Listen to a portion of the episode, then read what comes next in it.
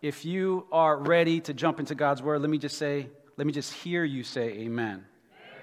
Amen. amen. All right, all right, all right. So, we've been looking at Second Kings. We've talked a little bit about um, some incredible you know, connection points and saw some incredible things through the life of, of this prophet named Elisha. And this man has done some incredible things in his ministry. And Pastor Xavier kicked us off by playing with the whistle. We talked a little, playing to the whistle, going all the way and connecting with what God wants you to do and not giving up, not turning back, going beyond the point of no return. And it was an incredible message. We talked a little bit about how we need to be empty enough to receive what God wants for us. Last week, we were talking a little bit about how something might be missing. There was a miracle with an accident said that was incredible. And as I'm contemplating this, I'm like, you know what? I skipped a story. And I skipped a story because when I was looking at this story, I was thinking about only one side of that story. And, and then I'm like, you know what, God, what is, what's in here? There's something in here. And this idea came up to me. As I was reading a story, I came across this, um, you know, uh, sports history fact, all right? Um, in 2004, the women's um, relay team. They were favored to win the Olympics in, in, that category. They were the favors, favorites to win the gold medal in the 4 by 100 relay at that Olympic Games in Athens, Greece. The team featured a roster of incredible people. They had uh, a key runner on their team, Marion Jones, and she was a sprinter who had won four gold medals the previous Olympics in Australia. She had four medals under her belt, gold medals. She had the skills to pay the bills. She was on the team with the rest of the Americans. And indeed, this American team was off to a really good start. They, they started running and they're making strides. Things are going, they're going well. And when Jones took the baton. She started running the second leg of the race and she started making up space. She started to catch up and, and actually gain some ground as she ran her 100 meters.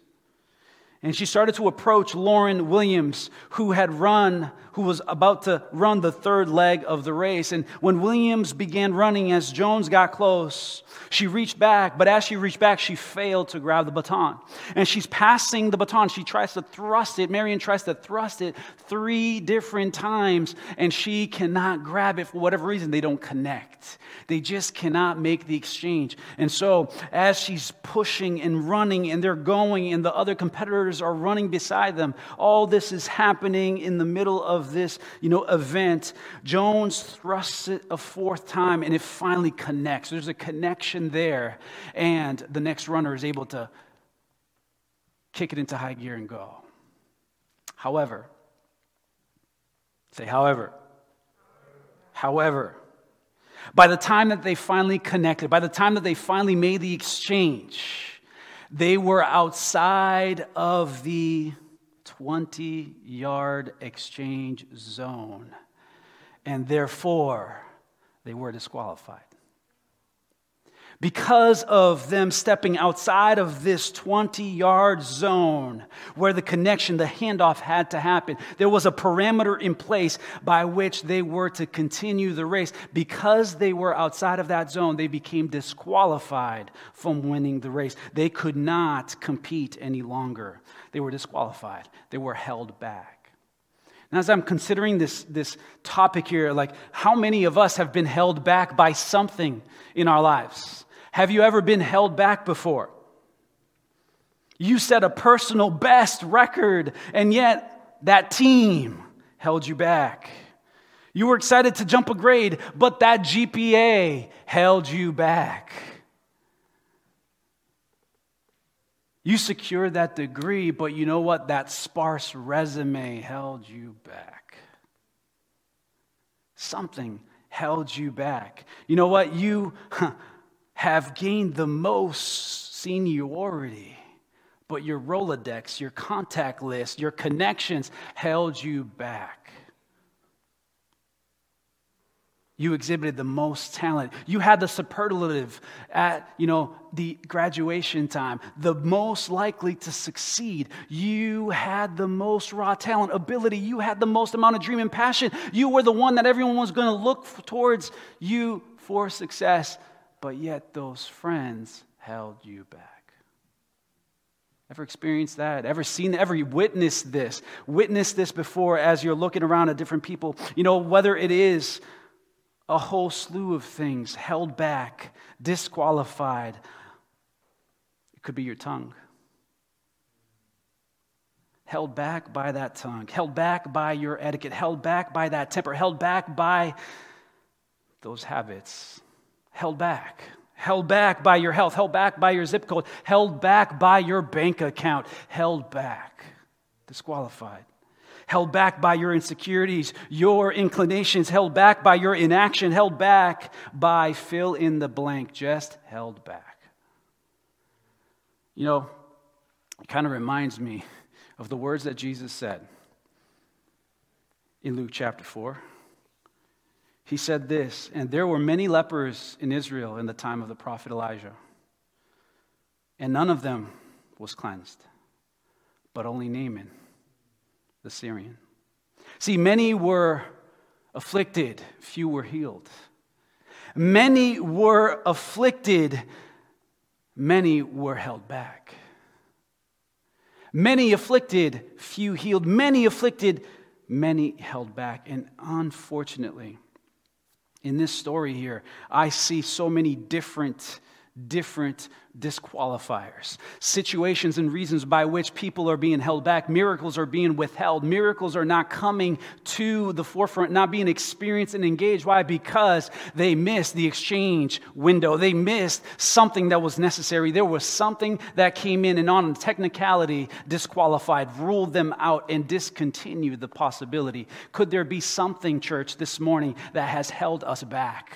Could there be something that at some times in our lives comes and holds us back from the potential, the purpose, the calling that God has for us, for you, for your family, for your marriage? If I'm in the right place to say amen, all right. If I'm not, I'll find my way later. Uh, so here we go. I want us to just take a look at this story because um, I'm not really concerned to look at Naaman. We're going to look at Naaman. Jesus said there were many lepers in the time of Elisha, but only one was healed, Naaman. There were many, and Jesus is talking within the context of speaking to the people of God, the Israelites, and saying, hey, there were many in Israel in the time of Elisha. There were many Israelites that were around that had leprosy, many who had this affliction, but yet it was not them within the people of God that got healed. It was this foreigner. It was this other person. Why? Because there was so many here that were disqualified and held back by something. Today, my desire is not to really look at Naaman. We'll see some things, but I want to look at the miracle. Can we look at the miracle? What were the disqualifiers? What were the different things that came to hold back and rule out that which what God wanted to do? It says right here that Naaman was healed. So, spoiler alert, you know the ending of the story. He was healed. But can we just stop and consider what almost didn't allow that to be the case. Father, I pray that you would help us, Lord Jesus, just to sit here and just to be encouraged by your word. And Father, challenge us. Holy Spirit, speak to us, Lord God, because I know that there is a reason why you have this message for this time and this day. May you be glorified in Jesus' name. Amen. The first thing I want you to take a look at right here from the get go, all right? Right here from the beginning is the fact that there is this man. It tells us, let's go back to his story, right? Uh, 2 Kings chapter 5. We, we are told that he is going to be healed, that many were afflicted, but yet this man is healed. Let's just open up our, our, our text here to see his story. It tells us in verse 1 the king of Aram, or the king of Syria, all right? Whichever translation you have have, had a great admiration for Naaman, the commander of his army, because through him the Lord had given Aram great victories. But though Naaman was a mighty warrior, he suffered from leprosy. First thing that I want you to understand that will derail you, that will rule out your miracle, that will completely disqualify you from receiving it, is us having this perception, this ideology, this mindset that, you know what, our public perfection will resolve our private plagues.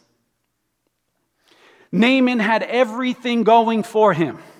Here is a man who is esteemed by the king, a man who is determined to be mighty and of valor, a guy who is a commander within the army. This dude has some prestige. He has accomplished some things. He's got some accolades within his belt, some notches on his belt. He has some things he has accomplished and done by which he can be proud of and excited. And you know what? That which he has done brings glory. It brings, you know, uh, admiration of others, it brings um, appreciation from others.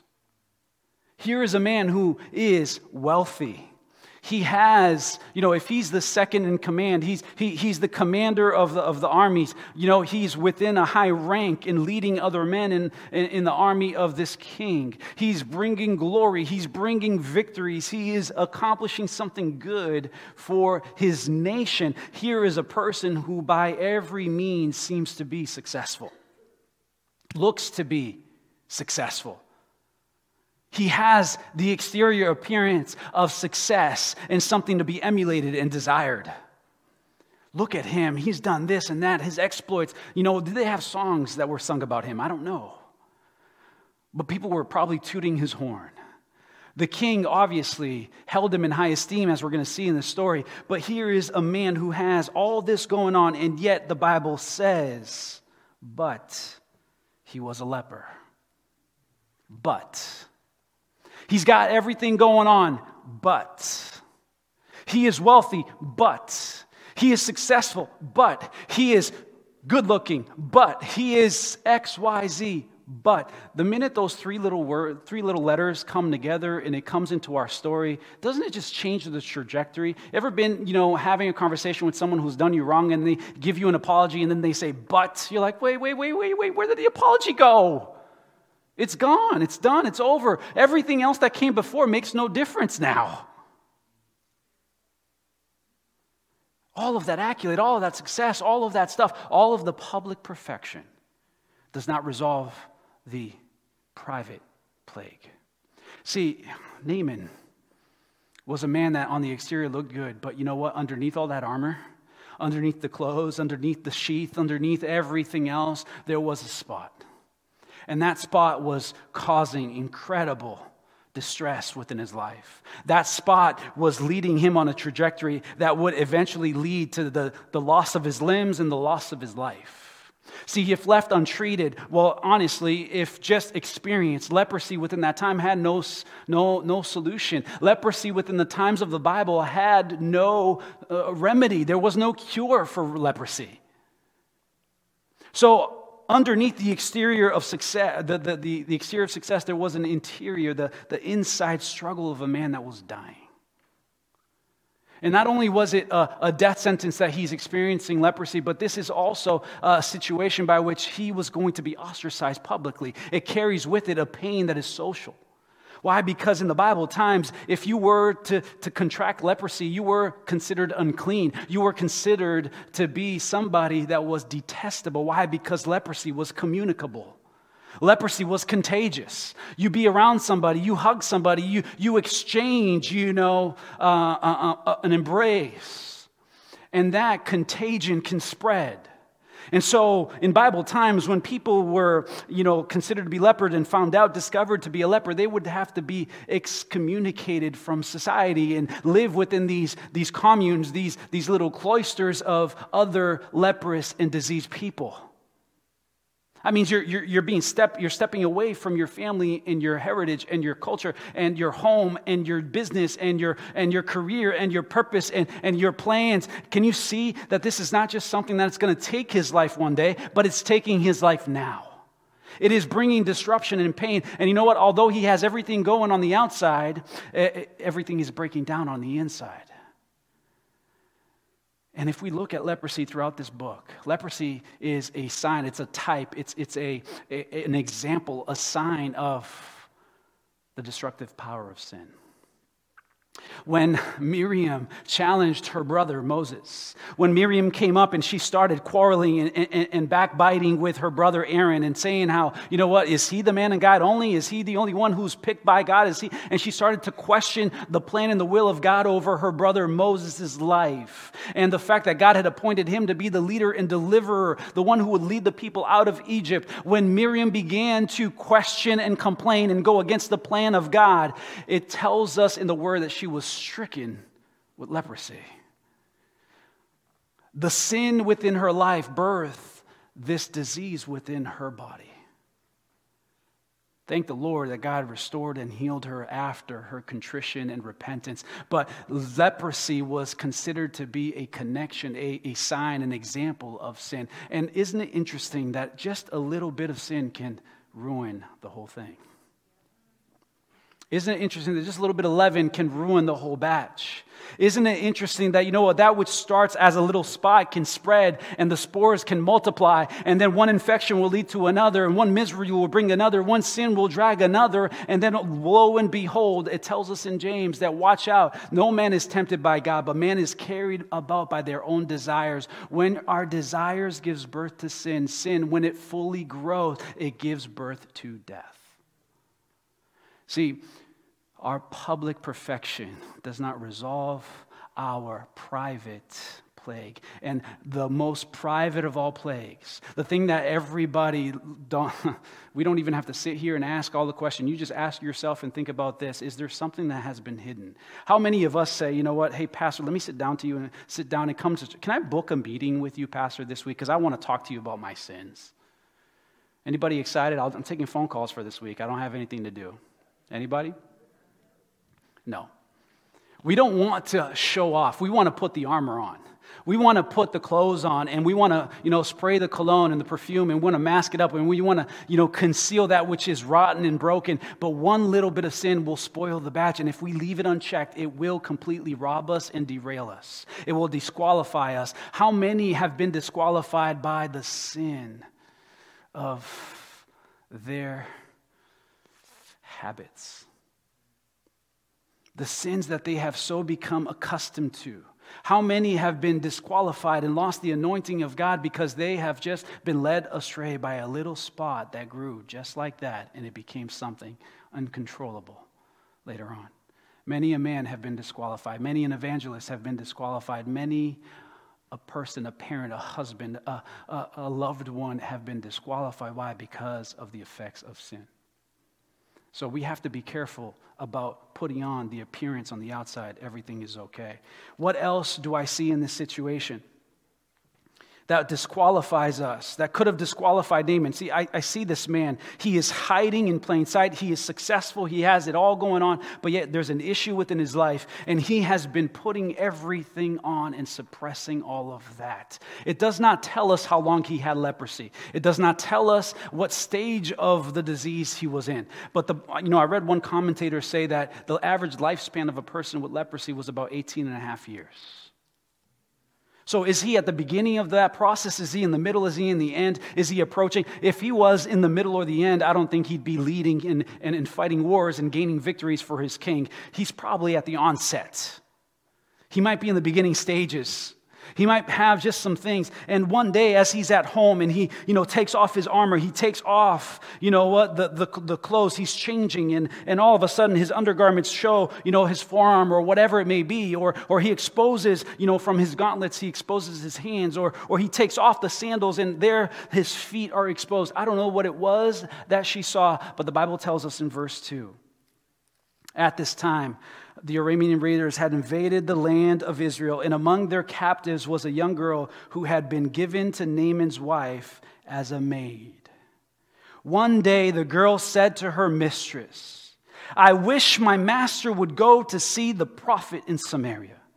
He would be healed of his leprosy. See, I don't know what's going on and how long he has been hiding. The armor has been on, concealing that which is happening in private, plaguing his thoughts, keeping him awake, ruining his hopes for the future. I don't know how long it's been, but one day this one girl notices the spot within his skin within the confines of the home, as she is serving within that house, she spots something that is wrong. And you know what? Here's the deal that I want us to understand. Many have been disqualified. Why? Because they feel like compassion lives within the jurisdiction of our circumstances. Yet compassion lies outside the influence of circumstances. See, stop and think about this girl. she is a Jewish girl who used to live in Israel, who used to live with her family and friends within her context and culture, who had dreams and goals and aspirations of one day maybe being married or having her own family, of growing up within her family and being around her family. And you know what? Experiencing everything that every young girl dreams to one day be able to experience. I don't know how many, you know, scrapbooks she had about her wedding day. I don't know what plans she had for college. I don't know any of that, but you know, one thing I do know. I do know that this girl finds herself in the house of a Syrian commander. She finds herself in the house of an Aramean, uh, uh, she finds herself in a place that is far away from home. She has been captured. She has been exiled. She has been taken out of her context and she's been commanded to work and serve someone else. See, maybe you had a dream, little girl, of being a lawyer or a doctor or whatever it was, but yet you're going to be a maid. You had a dream of being able to, to plan your course, but yet here's what you're going to do you're going to serve and have no say. You are going to be a slave girl, and this is what you are now going to experience. These are your circumstances. Now, stop and think about this for a second. This young girl, as she's there being forced to serve a master that has come in, invaded her homeland, who has brought death and disease, has brought, you know, plight and judgment and suffering to many families, to her own family, who has separated her from her land, who has done all these different things. How many of us would be just so enamored and excited to bring about the well being of such a person? Imagine if this man was, you know, we, we might not know, we might not, you know, relate, or we might not, not, not place him exactly. The name Naaman doesn't really ring a bell or, or, or surge within me emotions and feelings. But let me ask you this what if this girl was captured by Hitler? Does that, does that put you in the right frame of mind and context? Does that bring up some emotions within you? If this little girl was, you know, brought by this man, captured by this man, and now is being subjugated by this man to go ahead and serve her family, she is enslaved by him. And this girl looks at her circumstance and says, she could have said this, Yes, he's got that spot on him. Yes, this is going to expedite my situation. You know what? This could be my vengeance. He has got me here to the point where I can't. I have to serve him and I have to suffer away from my home and away from my family. And now I am stuck in this situation. Good. He is going to die one day. He is going to suffer terribly. He's going to lose his fingers and his toes and his limbs. And she could have gone on this track. Why? Because of the fact that this is a person who caused her pain, who ravished her nation, who completely was complicit in her current situation. Yet, let me tell you, church, many have been disqualified because they fail to understand that compassion lives outside of the jurisdiction of our circumstances. Would that my master would go to Samaria and speak to the prophet. Oh, that he would go. Oh, man, I wish he could just show up to Samaria. If he would just leave Damascus and leave Aram, if he would just leave this place and go all the way over there. If my master, who I have to serve, who has taken me out of my context, who has brought sickness and pain and disease and whatever and hurt and struggles, into my homeland and my culture. If he would just go back to my land and he would come and meet the prophet, he would be healed. Wow. Wow. Can you stop and just think about the magnitude of that for a second? Our circumstances do not dictate our purpose. Our circumstances will not dictate our attitude. Our circumstances has no authority and no dominion over how we choose to react within such circumstances. And so some of us, we've been disqualified way too long, not experiencing the miracles of God. Why? Because we have placed our attention on the circumstances and we have forgotten the very call to be compassionate to see the need within the world around us, to see the need in even those who have afflicted us. Didn't Jesus say, Pray for your enemies? Did not Jesus say, Hey, anyone can invite only those who owe them something? Anyone can be invited. You can do anything good for those who will do good to you in return, but to those who have hurt you, wronged you, trespassed against you, to those you should show compassion. Lord, help us to not be disqualified by such things. Not only that, look at this, this detail. I've read this story many times. I've read this story so many times, and I love this story, and I get encouraged by it in so many different ways. But one detail jumped out at me this week, and that was this. Look at who she shared her yearning, her compassion with. Who was it? Who did she speak to?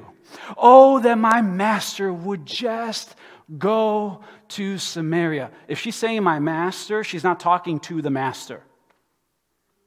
She turned to his wife. See, many of us fail to experience the miracles of God in our lives. Why? Because we have failed to understand the assignment. See, here's a, a woman who receives the message. Yeah, she, the, the little girl, does not go to Naaman, but the little girl goes to Naaman's wife. Stop and consider this with me, church. She goes to his wife. Naaman might be out fighting a battle. Naaman might have left for the day. He might have donned his armor and gone out in his perfection, and everything is good, everything is right in the world. And left at home is the wife and the servant girl. And the servant girl shares her compassionate outcry. She says, My master, let me tell you, mistress, let me just tell you, mistress, that if, if my master would go, he would be healed. Consider this with me before Naaman ever hears about the possibility, before Naaman ever experiences the potential, before he ever considers that there might be a different outcome available for him in his life, this miracle could have been derailed. It could have been held back. Why? Because a wife could have misunderstood her assignment. And I'm saying a wife just because that's who's in this picture. I'm not speaking about women in general, okay? Don't get it twisted and don't stone me after. Landing on her lap, placed right there within her grasp, is a seed. Am I going to be the gatekeeper of hope? Or am I going to be the person who explains it away? This woman received news that her husband could be made well, that something could change in his circumstance and situation. And she had a choice to make in that moment. See, sometimes I wonder are we losing out on the miracles, the plans of God, the purposes of God in our lives because we are analyzing that which He told us to just relay? Are we failing to understand our, our, our assignment? See, God told the message to the woman through the servant girl. The seed came, the hope came, the potential, the possibility came. It was placed within her lap. And yet, right there in that moment, she could have said, I'm the gatekeeper of this, and I'm going to analyze all the reasons why this can't happen, therefore, never bring it to my husband. Or I'm going to look at this and say, This is what I've got. I got to tell you what I received. See, some of us, we are too busy analyzing that which God has called us to do, that which God has called our neighbors to do, that which God has directed us to, to believe, to be, to experience, to, to encounter. We're too busy in the process of analyzing that we just fail to be and do and experience that which God has for us. This woman could have disqualified her husband from a miracle if she would have said, Well, you know what? Actually, thank you, little servant girl. You know, who do you think you are? Who do you think you are to tell us what we need to do? And by the way, little servant girl, there is no remedy and cure for leprosy. You know what? All the doctors in, in, in Syria have looked at my husband. You know what? We've gone on private, you know, uh, medical appointments, and nobody knows, but we have gone through every specialist. We have done everything. We have looked at every science book, every article, every peer reviewed journal. We have looked at everything. And you know what? I am going to decide that this is not worthy to bother my husband. I am not going to give him any false hope. I'm not going to bother him and waste waste his time on such things. I'm going to just say that this is disqualified, done, null, and void. It is not possible. How many of us are analyzing that which God has called us to do and say? Maybe God has said, I just want you to relay a message. Go tell this person that I'm going to heal them. I just want you to step out in faith and say this to that person that, you know what, circumstances in their lives are about to change. I'm not asking you to figure out how it's going to happen. Just go tell them it's going to happen because they need to hear this message. See, how many of us are controlling the plan of God within the lives of another person? Why? Because we become the gatekeeper and we become the harbinger of death as opposed to the bringer of life. We have decided that we're going to take it into our own hands and say, you know what, I know best and I'm going to analyze this, as opposed to bringing it to the person and say, Angelo, you decide. What do you want to do with it? This is what God said. This is what's possible, Kevin. Do you want it? That's all. I'm not going to sit here and tell you what you can or cannot do or how it's going to happen, but here it is. This woman became, for Naaman, praise the Lord, she became the harbinger of goodness. She became the gatekeeper of good. She became the encourager within his circumstance, and she brought the message to this man. What else? Sometimes I feel like, have we been disqualified? Because you know what? Pride has placed things just outside of our reach. If we look at the story, it tells us and it goes on when Naaman finally hears the message that there's a prophet that could heal him. In, look at this, look at incredible how this is. In the place where he has ravaged, the place that he has hurt, that he has plundered, that he has brought, you know, the instruments of war against. In that place, there is a prophet, and that prophet knows the living God, and that living God can heal him of his disease. Naaman hears what is going on. And so what does he do? He, he gets ready to go. He talks to the king. The king is excited. The king say, yes, absolutely go. Uh, I give you a letter. I give you my recommendation. Go in peace and go get healed. Naaman, before he leaves, picks up 150 pounds of gold he picks up pounds and pounds and pounds of silver. He picks up garments and garments and garments in order to bring about a payment for a miracle. This man goes and he picks a, a, a chariot and he grabs an entourage of people and they leave and they show up to Israel. They go to Samaria. They leave and go on a trek for miles and miles and miles. And look at what happens here. Verse 5 When the messenger returned to the king and asked them, Why have you returned so soon? Oh, I'm in the wrong place, sorry. Wrong passage. When he finally arrives and he gets there, he eventually gets to Elisha's house. When the king of Israel read the letter, da da da, he said, oh, What's going to happen? Verse 8 But when Elisha, the man of God, heard that the king of Israel had torn his clothes in dismay, he sent this message to him Why are you so upset? Send Naaman to me, and he will learn that there is a true prophet here in Israel. So Naaman went with his horses and chariots and awaited at the door of Elisha's house. But Elisha sent a messenger out to him. And with this message, go and wash yourself seven times in the Jordan River. Then your skin will be restored and you will be healed of your leprosy. But Naaman became excited. But Naaman became angry. See, pride will place things right outside of our reach. This man who comes with his success, with his armor, with his prestige and his accolades, he brings an entourage with him. He has chariots and camels. He has, you know, riches and glory. He has clothes to pay for the miracle. He has all sorts of things that he's going to, to bestow. He shows up all the way. Not, he doesn't go to Elisha to begin with. He goes to the king. He goes from one place of a palace to another palace, one place of prominence to another place of prominence. He goes from from another place of prestige to another place of prestige. And so what happens is when he shows up there, the king, I can't help you. You're, you're coming to look for what you want in the wrong place. You got to go to Samaria. You got to go see the prophet. You got to go to his home. And when he arrives there with all that fanfare, what does he do? He does not even have the, the, the decency, the humility to step into the house of the prophet, but he awaits outside. See, most likely, Elisha's home was a very modest and humble place. It wasn't regal and adorned like the palace. It was a place that was modest, small, and controlled. We know that it was probably a place that was not exquisite. And this man shows up and he stays outside. And by the way, he waits very impatiently.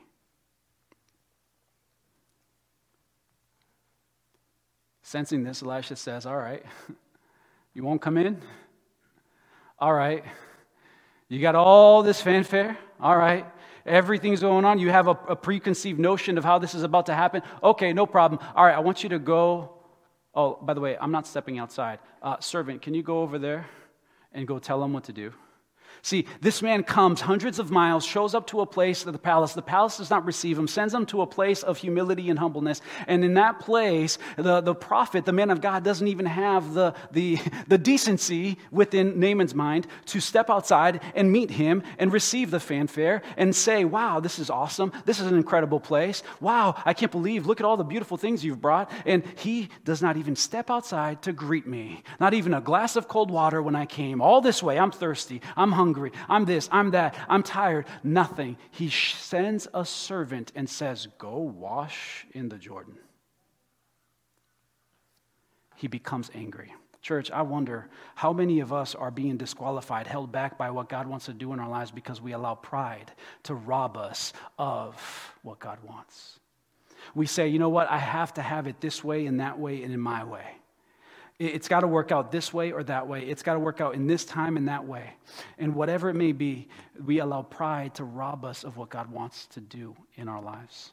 We disqualify the miracle because we have a preconceived notion. And isn't it incredible that Elisha sends him to the Jordan. And in his pride, Naaman can't, he, says, What? He's sending me to the Jordan. First of all, where is it? He turns around, it's not there. For all of you guys who like to, to study the details of the Bible, if we look, Samaria and the Jordan are miles and miles and miles and miles apart. It's like he say, yeah, go over to Boston and go, um, go wash yourself in the Boston Harbor. But I'm, i came all this way. I, I, went miles and miles and I got here, and you want me to go over there? And you know what? Why do you want me to go to the Jordan? I've heard about the Jordan. The Jordan is mucky, it's dirty, it's a stream that doesn't have, you know, don't I have better streams in Damascus? Don't I have better streams over there where I come from? Isn't the water there perfect? And the water here nasty? Uh, hello? Dude, are you dirty? Can you, can you take your eyes off of your situation and take your eyes off of your pride? And can you just humble yourself to the point to realize that you are dirty and you are filled with spores and filled with disease and you are dying and you need something to resolve your circumstance? And so you are looking at the means by which the prophet wants you to be healed. See, he didn't understand in his pride that the Jordan was not just a place that was dirty. He didn't understand that the Jordan was the place where the Israelites crossed on dry ground when Joshua led the people through. He doesn't understand that just a few, you know, days, weeks, months before Elisha came through with Elijah and they struck the Jordan and a miracle occurred and the waters parted. He does not know that just a, a little bit later that an axe head was about to float on top of those waters. Why? Because that was a place of miracle. What Elisha saw as a place of promise, a place of miracles, this man, through his pride, saw as a place of jest, ill repute, a place to be criticized, a place that was not good enough. And so pride robbed him of that. So he goes mad, angry, unexcited, and he stomps away, leaves and goes to the Jordan. And as he's going, is he second guessing whether he's going home or he's going to follow through on the instructions? I don't know. But at one point in time, he starts complaining, and another servant hears him. Come on, thank you, God, that there's people in our lives that are going to come in and step in and help us and lead us and guide us through. Thank God that we're not in this journey by ourselves and left to our own devices and left to our own thoughts because we will derail ourselves every time if we just have ourselves as our own counselors. Thank God that there's others that God places through His grace and His mercy to help us along the way. And the Bible tells us that in that situation, when, verse 13, his officers tried to reason with him and said, Sir, if the prophet had told you to do something very difficult, wouldn't you have done it? See, church, I think that sometimes we are disqualified. We are held back in God's miracles. Why? Because we're enamored by the complex and we discard the simplistic. See, the Bible tells us that it's a simple gospel that will save us. It's the mystery of God, and it's not something for us to, to make so complex and crazy. It is a step of faith that we will choose to receive. We have some concept within us. I don't know what is broken within us that we think the harder it is, the more complicated it is, the more words. This is my issue. The more words I say, the better I'll be received. The longer I preach, the better they'll receive. And you know what? It's not the complexity of something that is the, the, the great power in it, it's the simplicity of a thing that can affect a great change change. See, if this was something incredibly hard, if this was rocket science, or if this was brain surgery or a heart transplant, then you would say, wow, that is worthy of a challenge. That is worthy for me to pursue. That is worthy for me to follow after. But he's telling me to go dip in a dirty river seven times. That is incredibly simplified and idiotic to go dip in a dirt, a dirty man dip in a dirty river seven times and I'll be healed. Hello, where's is there going to be a doctor there? Is there going to be a, a medical team available? Are they going to give me any science? Is there anything that's going to be complex, complicated, and actually worked out and established that will help me accomplish this and receive this? No. If it was difficult, you would have done it. How many of us have rejected the simple invitations that God has given us that will lead us to our miracles.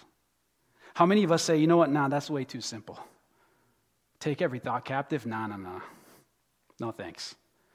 That's such, an easy, that's such a cliche answer, Pastor. You're telling me that I can overcome this by just choosing love? Oh, come on. That, no, you don't understand my spouse, Pastor. You don't understand, you know, the situation within our home, that I have to prefer them instead of myself. That, that, the, that simple answer that is very complex and actually working it out, that simplicity of that thing is what I need. That simple command that God has given is what I need. We exchange that but we say you know what? Give me the 20 page report. Give me the you know the dissertation uh, of this this person and that's going to be what i'm going to follow. I'm going to follow the 17000 point plan of xyz person and that's going to lead me and that's going to satisfy me that's going to save me. But yet god has said it's just simple. By faith through the confession of your mouth faith in jesus christ you shall be saved if you go and you dip yourself seven times, you shall be cleansed. He didn't say, maybe you will be cleansed. There's there is a promise that is given. You shall be saved. See, God gives us something very simple, and it's simple, yet to those who are completely overwhelmed by pride, it becomes too complex to receive. Those who love the complex, are conflicted how the message, which is so simple, is complicated within their hearts of pride. God have mercy. I'll give you one last one. Team, you all can come on back. Tells us in verse 14. So Naaman went down to the Jordan River and dipped himself seven times, as the man of God had instructed him and his skin became as healthy as the skin of a young child, and he was healed. Guys, I've already told you, he who seeks God finds more than he seeks. You know what? He, he goes and he encounters not only the reversal of his disease, but he encounters something better. God makes his skin like the skin of a young child. Imagine that battle weary, battle hardened, you know, full of scarred commander who has gone through several battles and challenges, who has had some scars within his body, who is now living with the spores and the aftermath and the residue of all that leprosy. It tells us that he did not just have that canceled dried up and a marking for him always to remember. It tells us that he experienced something far greater. His skin was better than the skin of a child. And the concept here is this how many of us are disqualified because of our pride, because of our enamoring of the complex? But we get so sidetracked by the fine line between absurdity and faith. There's a fine line between what's absurd and what's faith. But let me tell you this it's only absurd until it happens.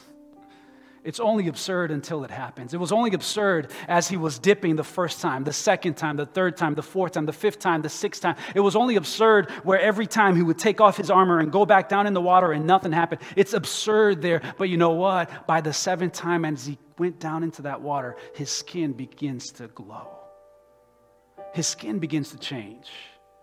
And that which seemed absurd becomes the, the means by which he received an incredible miracle. Some of us, we have just been disqualified. Why? Because it seems absurd that God would use me. It seems absurd that He would do it in this way. It seems absurd that He would recycle this pain, this grief, this issue in my life. It seems absurd that He's calling me to just do this and focus on this one thing. It's absurd that He's asking me not to, to do all this incredible stuff, but He's asking me just to sit with Him and out of my being with Him and experiencing Him. In the absurdity of me giving Him more of my time, I actually get to be more productive with the little left that I have. It's absurd that God has all of these things, but it's absurd only until it happens. Naaman goes on. I'll let you read the story for yourself. But he is a man that not only experiences the healing within his body, he accepts and receives the healing that goes into his soul. The greater healing that he mostly needed. And I wonder how many of us, because we fail to understand the, th- the thin line between the absurd and what is faith, we also fail to define the win. Naaman goes back to the prophet. The Jordan's a lot closer to his home, but he travels 20 miles more in the opposite direction and go back and talk to the prophet and share with him his appreciation for what has happened. And then he's going to have to tack on an additional 20 miles to just get back to the Jordan and keep going up his way, the other hundreds of miles back home. This man wanted to truly share with the prophet hey, something did happen in my life, and it's way more than I thought possible. And let me show you because you know what? Some of us were defining the win as the overcoming of our circumstance, or the resolution of our pain, or the healing of our disease, or, or the return of our child back home, or, or whatever it is, whatever the problem is, whatever the void is, whatever that may be. But what God has defined as the win is this it's transformation of the heart. It's not just the exterior and, and, and, what is happening on the outside. He wants to heal the inner plague of man, the private plague that's within every heart. He wants to remove the sin that is there. And Jesus becomes the one that goes down into the waters of death and he goes down into the waters of judgment and he raises us up again in life as we dip in him and we come into him. We come into relationship with him again and again. He is the one that will cleanse us of all that is wrong and he removes the stain of sin inside of our lives. So this morning, I want you to stand with me. Something was holding me back. What is holding you back? You know, I feel like this morning, my alarm clock wanted to hold me back because it didn't go off when I needed it to. Wanted to hold me back from being in God's house as we left the house, and I needed to be here for a certain thing to, to get some things ready and finish things up here in the service before church. we decided, all right, we're not going to have breakfast at home. We're going to grab it on the road. And so let me just grab something. My, my kid wants some donuts. Let me just order. We ordered Dunkin' Donuts. And as we're driving past Dunkin' Donuts, I realize we passed the place. I got to turn around. We're on a place I can't turn around. So, missing my mark, missing my query, missing where I needed to be, wanted to hold me back from being here and, and having joy and excitement for what God wanted to do in this place today. And then, as I pick up that cup of coffee, the lid comes off and it spills all over my leg and it burns my leg this morning. And I'm like, what is trying to hold me back this morning from coming into God's house, ready to praise Him and glorify Him? What is this? Something's trying to hold me back. I don't want to go, right? I feel like I'm just, I, I want to throw this cup of coffee out the window. But my son is in the back, my wife's in the back, they're watching me, and I can't lose my temper.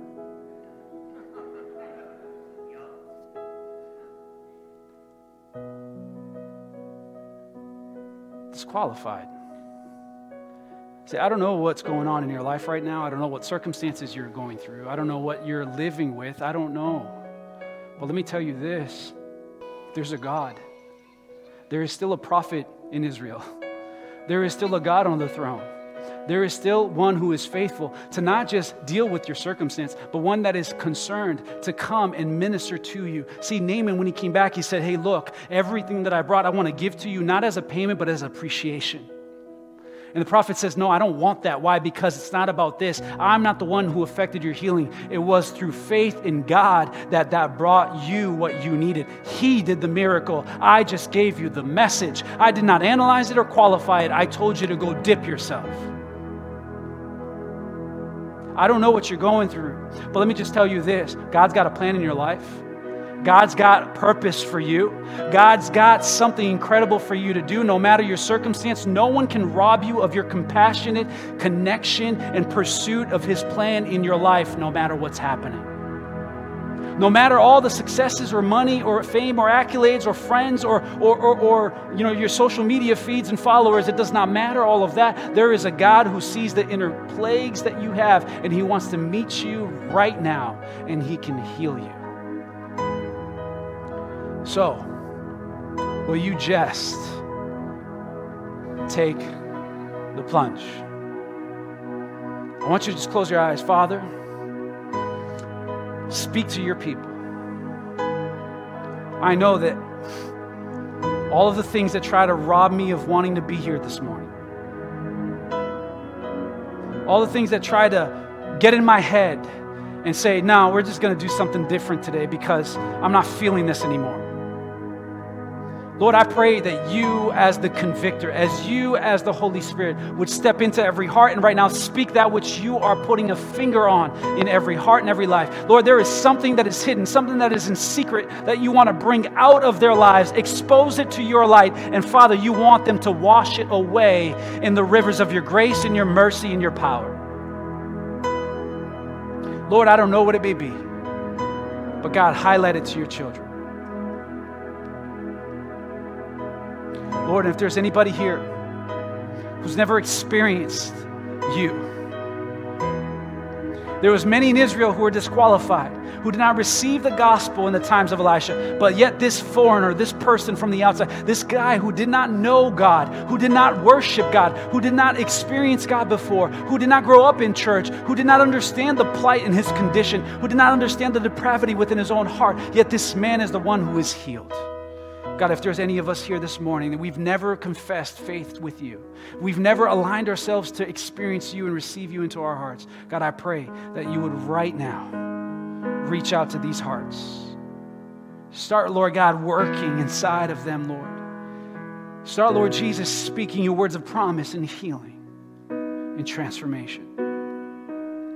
In Jesus' mighty name and Father, let this week be a week, Lord where pride takes a backseat, circumstances take a backseat, inner struggles and plagues and hidden sins take a backseat. Lord God, every other issue of pride and, and, and circumstance complexity and, and anal- analysis paralysis, Lord, all of that takes a backseat as your people step out in faith. Lord, I pray that your Holy Spirit would equip them and guide them to be a church set on fire for you, to accomplish your will and your work in this world in your precious and mighty name. Amen.